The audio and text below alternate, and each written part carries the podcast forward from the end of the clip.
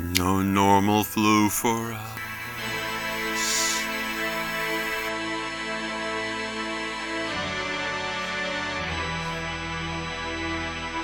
The media is selling off. What is this thing that steals our dreams to distance all of us? To vax forever?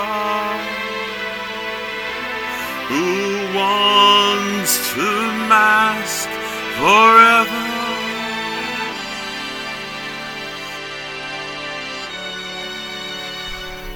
Looks like no cure for us.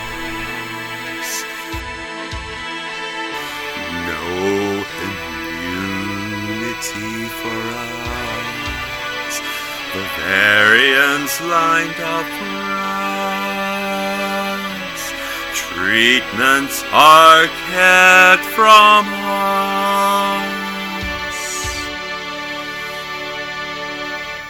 Who wants to boost forever in 95s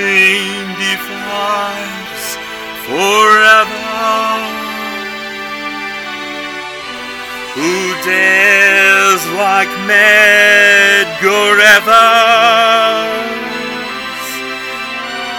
Ah.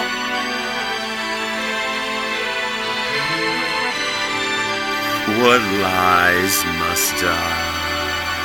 I believe that we will conclude that our response to the pandemic caused more death and misery than the pandemic itself. The CDC seems to have misrepresented data on the coronavirus. 40% of the people who have COVID don't necessarily have problematic COVID. They're there because they got in a car accident, because they, they bumped their head, and they're being included as in the hospital with COVID. That number seems kind of misleading. Eight months ago, if you said, get vaccinated, you can still catch COVID and you can still spread COVID, you would be removed from social media. Now, that's accepted as fact. When is that a variant? Well, how about whenever it's convenient for the pharmaceutical companies? Then quench our fears. Let truth find our ears. and we can breathe forever,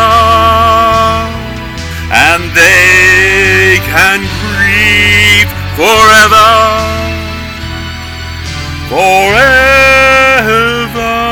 is our today.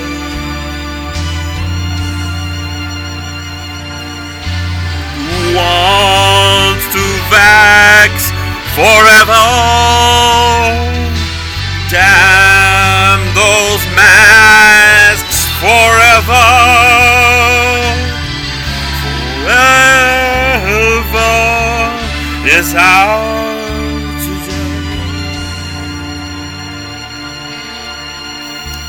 Whistleblowers lead the way. It's illegal, and I think there was going to be a price to pay. It's going to be years in the future, but there's going to be a price to pay for all these patients who have died. And you look through the records on all of them, I will tell you, they were all inadequately treated. Every single one of them.